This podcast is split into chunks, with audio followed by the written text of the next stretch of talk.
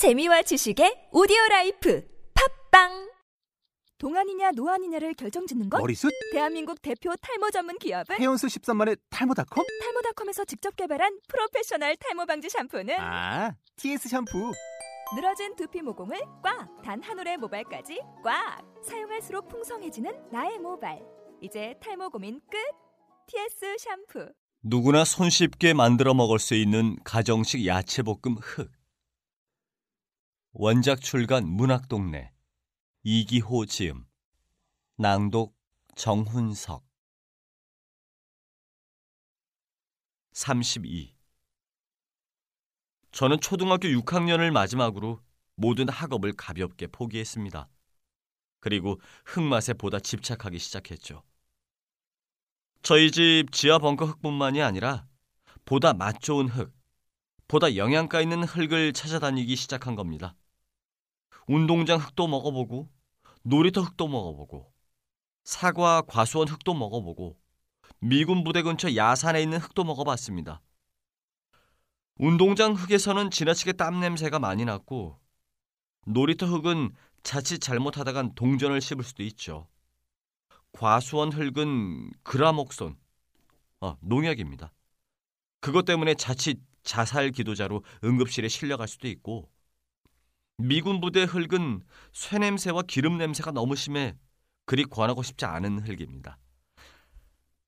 아, 15살 무렵부터 배낭 하나를 메고 전국을 끊임없이 떠돌아다니기 시작했습니다. 이른바 흙맛 기행이었던 거죠. 사라진 천 죽어 용인이라는 진천과 용인을 비롯해 인삼산지인 금산 강화, 벼농사가 유명한 여주 이천, 천년 고도인 경주와 부여. 나 천년 전 흙을 먹어보고 싶은 마음에 늦은 밤 왕릉을 파헤치느라 정말 고생이 많았죠. 관리인에게 걸려 도굴범으로 오인받은 걸 생각하면 지금도 늑골 부위가 서늘해집니다. 백두대간의 시작인 지리산까지 가보지 않은 곳이 없고 먹어보지 않은 흙이 없었습니다. 어느 지방 흙이 가장 맛있냐, 어느 고장 흙이 가장 믿고 먹을 수 있냐 하고 묻는다면 저는 별로 할 말이 없습니다. 그저 다 엇비슷하다는 말밖에 할 수가 없네요. 실제로 그렇거든요. 우리나라 흙맛은 거의 다 엇비슷합니다. 차이가 없다는 얘기죠. 조금 더 깊이 한 10m 정도만이라도 파고 내려가면은 확실히 각 지방마다의 차이를 느낄 수 있을 테지만 그러니까 우기에 물기가 스며드는 정도의 깊이까지 파야 합니다. 근데 그게 쉬운 일이 아니거든요. 모두 두 눈에 불을 켜고 자기 땅을 지키고 있었으니까요. 그러니 저희 집 지하 벙커에 있는 흙만한 흙을 못 본 겁니다. 운이 좋은 날엔 산을 반 정도 깎아낸 도로 건설 현장을 만나기도 했습니다. 흙맛은 최고이나 조심할 게 너무 많았죠. 대못이나 철사 같은 것들 말입니다. 늘 아쉬움이 남았고 늘 허기지는 기분이 들었지만 저는 나름 만족하면서 살았습니다. 시간이 날 때마다 새로운 흙요리법을 개발하면서 말이죠. 33. 그러다 23살 무렵 그동안 살아왔던 정든 집을 떠나 이사를 가야 하는 일이 생겼습니다. 집안이 약화돼서 집 전체가 붕괴될 처지에 놓였거든요. 그러니까 집 아래는 거의 허방에 가까운 상태였던 겁니다. 제가 좀 많이 먹긴 많이 먹었죠. 천장에 나무 합판을 잇댄 지하 벙커도 하루가 다르게 붕괴 조짐이 나타났습니다. 저는 단출한 이삿짐을 꾸려 파주 근교 한적한 시골 마을로 이사를 갔습니다. 그곳 마을에서 조금 떨어진 외딴 슬래브 주택이었죠. 방도 세 칸이나 있고 장독대도 있고 무엇보다 뒷곁이 넓은 집. 저는 그 집이 마음에 들었습니다. 공기도 좋고 주변에 공장도 없어 질 좋은 흙이 지천으로 깔린 집. 저는 흡족한 마음으로 이사를 갔죠. 경제적으로 문제될 건 하나도 없었습니다. 매달 아버지의 연금이 제 앞으로 차곡차곡 입금됐지만 전 그 돈을 거의 쓰지 않았거든요. 뭐 달리 들어갈 곳도 별로 없었고요. 그리고 그곳에서 그 아이를 처음 만난 겁니다. 최초로 제 흑요리를 맛본 사람, 그 아이, 명희를 말이죠. 34. 흙이 다 준비되면은 그 다음엔 양상추를 약 0.5cm 간격으로 얇게 채를 썰어 놓습니다. 양상추가 너무 굵으면 색깔이 예쁘게 나오지 않으니까 주의하시고요. 그 다음엔 계란을 준비하면 됩니다. 35. 계란을 잘 풀어 후추와 소금으로 간을 맞춥니다. 그런 다음 달궈진 팬에 기름을 두른 후 실파와 함께 준비된 계란을 넣으면 되죠. 계란이 어느 정도 익기 시작하면 주걱으로 저 몽글몽글 덩어리가 지게 만듭니다. 부드러운 흙과 함께 비벼질 계란이니까 너무 많지도 너무 적지도 않게 준비하는 게 중요하겠죠? 어, 대부분 흑요리를 처음 먹는 분들일 테니 계란을 좀 더 넉넉하게 준비하는 것이 좋을 겁니다. 그래야 부드럽게 넘어갈 수 있으니까요. 36. 따지고 보면은 계란만큼 흙과 궁합이 잘 맞는 음식도 드물죠. 흙은 계란의 비릿한 맛을 향긋한 내음으로 바꿔주고 또 계란은 흙의 퍽퍽한 기운을 부드럽게 달래주니 이만한 궁합도 없습니다. 제가 명희에게 처음 해준 요리도 계란 흑프라이였죠.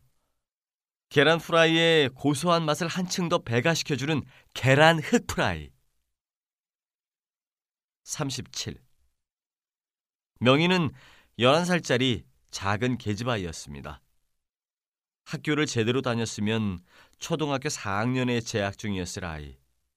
또래 아이들보다 몸집도 작고 키도 작아 처음 봤을 때는 미취학 아동인 줄 알았던 명희. 누렇게 탈색된 머리칼과 입 근처에 핀 허연 버짐, 그리고 유달리 긴 손가락에 잡혀있던 하얀 지팡이. 그래요, 맞습니다. 명희는 태어났을 때부터 앞을 보지 못했던 선천성 시각장애인이었죠. 단 한 번도 빛을 보지 못했던 소녀. 늘 관절염과 당뇨의 완벽한 투톱 공격으로 인해 혼자 힘으론 화장실도 제대로 가지 못하는 외할머니와 단둘이 살아가고 있던 명희. 38. 명희네는 제가 구입한 집에 세를 들어 살고 있었죠. 계약서 상으로는 분명 방이 다 비어 있어야 했지만 실제로는 그렇지 못했던 겁니다. 그러니까 법적으로는 명백히 명희 외할머니가 잘못한 거죠. 저는 명희 외할머니에게 조심스럽게 방을 빼달라고 부탁했죠. 누군가와 한 집에 함께 산다는 것이 그것이 저에게는 얼마나 불편한 일인지 말하지 않아도 다들 잘 아시겠죠? 하지만 돌아온 답은 이런 것이었습니다. 아이고 불쌍한 년 앞도 못 보는 년이 지 애비 애미 기다린다고 맨날 저렇게 고사까지 나가 있으니 나가야지 암 나가야 하는데 젊은 주인 양반 그래도 천연의 애미가 돌아올 때까지만 기다려주면 안 될까? 그때 내샘다 치르고 나갈게. 저는 명희 부모님이 쉽게 돌아오지 않을 것을 대번에 눈치챘죠. 그래서 하루에 두 번씩 명희 외할머니를 찾아가 방을 빼줄 것을 요구했습니다. 하지만 명희 외할머니는 꿈쩍도 하지 않았죠. 아이고, 글쎄 말이야. 방을 빼야 하는데 이놈의 무릎이 성하질 않으니 한 걸음도 못 움직여서. 아이고, 이놈의 박복한 팔자 같으니. 봄이 되면 괜찮아지겠지. 내 그때 꼭 빼줌세. 39. 그렇게 한 달 정도 실랑이를 벌이고 난 뒤엔 저도 깨끗이 포기하고 말았습니다. 이거는 뭐 거의 벽에 대고 말하는 심정이었으니까요. 그리고 제가 왜 그렇게 야박하게 굴어야 하는지 스스로에게 의문이 생겼습니다.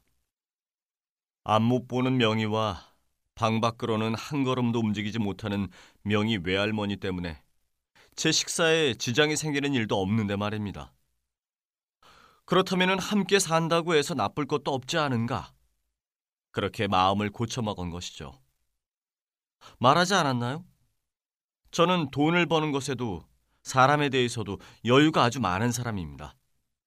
어린 손녀딸과 병든 할머니를 길거리로 내쫓는 일은 저 같은 여유 있는 사람이 할 짓은 못 되죠. 그건 정말 마음이 가난한 자들이나 할 일이죠. 40. 명인의 형편은 그야말로 최악이었습니다. 일정한 수입이 없는 것은 물론이었고 명의 외할머니 명의로 된 땅 한 평 없었습니다. 매끼니를 걱정해야 할 형편이었죠. 마을 사람들이 수학 때마다 조금씩 떼어 도와주는 눈치였지만 그것도 늘 턱없이 부족한 양이었죠. 난방은 늘 전기장판 하나로 해결했고 입는 옷도 한결같았죠. 명희 부모님이 돌아온다고 해서 달라질 것도 없는 상황 같았습니다. 40일. 그래서인지 몰라도 명희는 늘 허기져 보였습니다. 명희 외할머니는 당신의 손녀딸이 집 떠난 부모를 기다리기 위해 매일 마을 입구에서 서성거리고 있는 것으로 알고 있었지만 사실은 그게 아니었거든요. 제가 한 달 정도 살펴본 바에 의하면 명희는 누군가를 기다리고 있는 것이 아니라 무언가를 찾아다니고 있었습니다. 무언가 입안에 넣을 것. 무언가 입안에 넣고 삼킬 그 무엇. 42. 때때로 명희가 흰 지팡이를 탁탁 두들게 되며 이리저리 먹을 것을 찾아다니던 모습이 선명하게 떠오르곤 합니다. 그건 분명 유쾌한 장면은 아니었죠.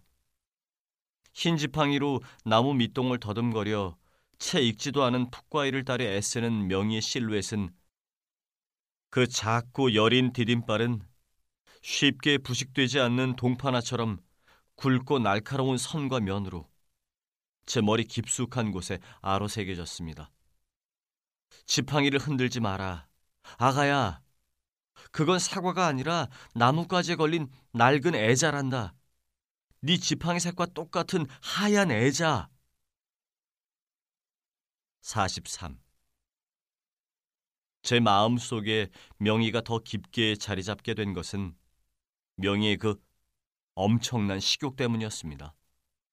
명의는 정말 거대한, 그러나 작은 폭식가였죠.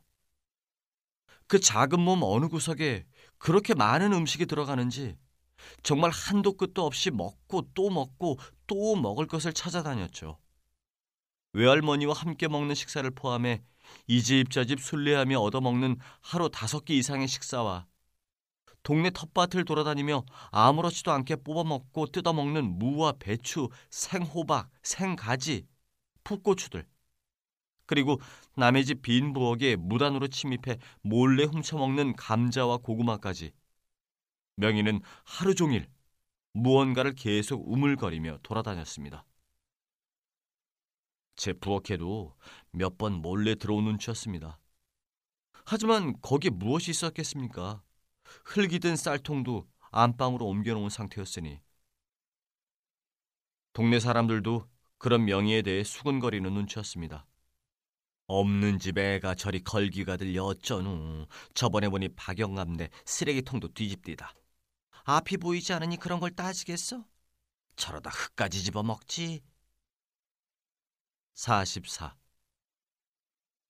솔직히 말하자면 제가 명희에게 흙을 먹여야겠다고 처음 마음 먹게 된 건 명희네가 처한 어떤 상황 때문이 아니라 명희에 보이지 않는 두 눈, 무언가를 미리 분간할 수 없는 명희의 그 두 눈 때문이었습니다. 저를 욕해도 좋습니다. 하지만 그게 제 솔직한 속내인 걸 어쩌겠습니까? 전 여러분께 최대한 정직하고 싶습니다. 단지 상황이 안타까웠다면 제가 가진 돈으로 쌀이나 빵을 사주었으면 됐겠죠. 제 부엌 창가 한 귀퉁이에 과자나 과일 따위를 올려놓았으면 간단히 해결되었겠죠. 그리고 심적으로 만족감을 얻었겠죠. 저에게 그 정도 여력은 있었으니까요. 하지만 전 그러지 않았습니다. 전 명예에게서 무언가 하나를 꼭 확인해 보고 싶은 그런 내밀한 충동을 느꼈습니다. 거창한 건 아니었습니다. 전 과연 흙을 먹는다는 것이 흙을 먹을 수 있다는 것이 내 개인적 특수성 때문인가? 그렇지 않으면 인간의 보편적 특징인가? 그것은 내 신체 장기의 기형 때문인가? 아니면 일반인들의 망각된 그러나 회복될 수 있는 가능성의 문제인가? 저는 그것들을 명의에게서 명의를 통해 확인해 보고 싶었던 것입니다. 어찌됐든 명의는 제가 처음 흙을 접하게 된 상황. 그러니까 한 치 앞도 보이지 않는 농밀한 어둠과 끝없는 굶주림. 그런 상황과 가장 근사치에 있는 쌍둥이처럼 쏙 빼닮은 사람이었으니까요. 그런 친구를 만나기란 좀처럼 쉬운 일이 아니었으니까요. 그리고 믿을지 안 믿을지 모르겠지만 그것이 제가 명희에게 보여줄 수 있는 가장 큰 애정이었으니까요. 확인만 된다면 가능성만 보인다면 말입니다. 45. 저는 어느 한적한 오후 대문을 나서려던 명희를 제 부엌으로 불러들였죠. 그리고 소금 대신 말린 개흙 이게 조금 짭조름한 맛이 나는 흙이거든요. 그 개흙을 뿌린 계란 흑프라이. 당연히 조금 거무스름한 색깔이 납니다. 그 계란 흑프라이를 명희 앞에 내놨습니다. 아저씨가 너 주려고 일부러 만든 거야. 너 배고플까봐. 저는 명희 손에 젓가락을 쥐어주며 그렇게 말했죠. 명희는 한동안 저를 오롯이 쳐다보았습니다. 명희는 늘 두 눈을 뜨고 있었습니다. 단지 보통 사람들보다 흰자 위가 조금 더 크고 눈동자가 일정한 방향성 없이 빨리 움직인다는 차이가 있을 뿐이죠. 명희는 무언가 마음속으로 갈등하고 있는 듯한 눈치였습니다. 하지만 저는 그 갈등이 그리 오래가지 않을 것임을 알고 있었죠. 젓가락을 쥔 명희의 손가락을 힘을 너무 줘 손톱 끝이 하얗게 변해버린 명희의 손가락을 무의식 중에 보아버렸기 때문이었죠. 그리고 그 예상은 금세 들어맞게 됐고요. 와, 계란 프라이를 그렇게 빨리 먹는 사람은 그때 처음 봤습니다. 명희는 계란 프라이가 놓인 곳을 놀랄 만큼 정확히 알고 있었습니다. 단 한 번의 젓가락질과 후룩 하는 소리. 그것만으로 접시 위에 있던 계란 프라이는 순식간에 자취를 감췄죠. 제대로 씹지도 않고 그냥 삼켜버린 계란 프라이. 저는 한동안 명희의 조그만한 입술을 바라보다가 조심스럽게 물어봤습니다. 맛 있니? 명희는 괜스레 부엌 천장 이곳저곳을 바라보다가 아주 짧게 고개를 끄덕거렸죠. 하나 더 해줄까? 46. 명희는 그렇게 해서 처음 흙을 먹게 됐습니다. 그날 명희가 먹은 계란 흙 프라이는 모두 16개였고 프라이에 들어간 개흙은 대략 한 공기 분량이었습니다. 계란만 다 떨어지지 않았더라도 명희는 그 이상의 개흙을 먹었을 겁니다. 그 어떤 거부 반응도 보이지 않고 만나게 재빠른 젓가락질로 47. 계란이 완전히 몽글몽글해지면 그 다음엔 기름기를 쏙 제거한 참치를 넣습니다. 참치가 없으면 이 과정은 생략해도 좋습니다. 개인적으로 저는 늘 참치를 넣지 않습니다. 기름기를 제거한 참치를 잘게 부수며 계란과 함께 센 불에서 빨리 볶아줍니다. 48. 참치가 어느 정도 익었다 싶으면 준비해둔 양상추를 넣고 함께 볶아줍니다. 이때도 계속 센 불을 유지해 줘야 하죠. 그러고 난 후 양상추 색깔을 유심히 보아가며 고령토를 넣을 적당한 타이밍을 체크합니다.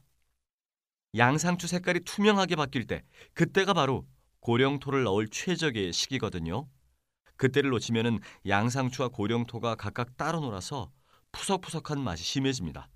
그러니 집중하시고 꼭 그 타이밍을 맞춰주시길 바랍니다. 49. 시력이 안 좋아 양상추 색깔을 잘 판별할 수 없는 분이라면 냄새로 판단하시면 됩니다. 펜 근처에 코를 가까이 대고 냄새를 맡다 보면은 어느 한순간 시큼한 향이 강하게 올라올 때가 있을 겁니다. 그때가 바로 최적의 시기죠. 우리의 고소한 고령토를 넣을 시간, 우리의 요리가 정점에 달하는 순간, 입안 가득 침이 고이고 식욕이 가장 왕성해지는 정작 음식을 먹을 때보다 더 행복해지는 바로 그 순간이죠. 50. 명의도 그랬습니다. 제가 음식을 준비할 때면은 항상 코를 팬 근처에 대고 냄새를 맡곤 했죠. 그럴 때면 명의의 작은 눈동자는 평상시보다 더 빠르게 쉴 새 없이 위아래로 움직이곤 했습니다. 손을 내밀어 열을 감지하기도 했고 도마 위에 남겨진 재료들을 재빨리 입안에 넣기도 했습니다. 저는 그런 명의를 그저 가만히 지켜보기만 했죠. 51. 계란 흑프라이 이후 저는 매일 명의를 위해 음식을 준비했습니다. 고령토 떡볶이에서부터 시작해 황토 잡채, 말린 충적토 가루로 간을 맞춘 충적 도토리묵, 부엽토로 속을 채운 부엽토 고기만두, 젖은 게흙으로 숙성시킨 게흙 콩나물 무침. 사실 요리 중 가장 힘든 요리는 바로 이런 나물 무침이죠. 재료가 적게 들어갈수록 손맛을 많이 탈수록 고난도의 요리입니다. 저는 매일 세끼 이상 명희에게 음식을 차려주었죠. 52. 명희는 단 한 번도 제가 해준 음식을 남긴 적이 없었습니다. 늘 능숙하고 빠른 젓가락질로 접시 위에 있는 음식을 깨끗이 비웠죠. 명희가 음식을 깨끗이 비울 때마다 저는 언제나 똑같은 질문을 했습니다. 맛이 어때? 괜찮아? 그때마다 명희는 괜스레 천장 이곳저곳을 바라보며 짧게, 아주 짧게 고개를 끄덕이곤 했죠. 저는 명희의 그 짤막한 대답이 무척이나 마음에 들었습니다. 그건 제가 누군가에게 받은 첫 번째 인정이었으니까요. 제가 잘못되지 않았다는, 제가 그리 틀리지 않았다는 작은 증거였으니까요. 그 인정을 해준 사람이 누구인가 따위는 저에게 중요하지 않았습니다. 저는 즐거운 마음으로 매일 명의를 위해 음식을 준비했습니다. 누군가를 위해 흙을 준비해 둔다는 것이 누군가를 위해 깨끗이 흙을 씻고 양지 바른 곳에 말려둔다는 것이 그것이 말로 표현할 수 없을 만큼 커다란 기쁨이라는 것을 그것을 그제야 알게 된 것이죠. 낭독 정훈석. 누구나 손쉽게 만들어 먹을 수 있는 가정식 야채볶음 흙. 원작 출간 문학동네. 이기호 지음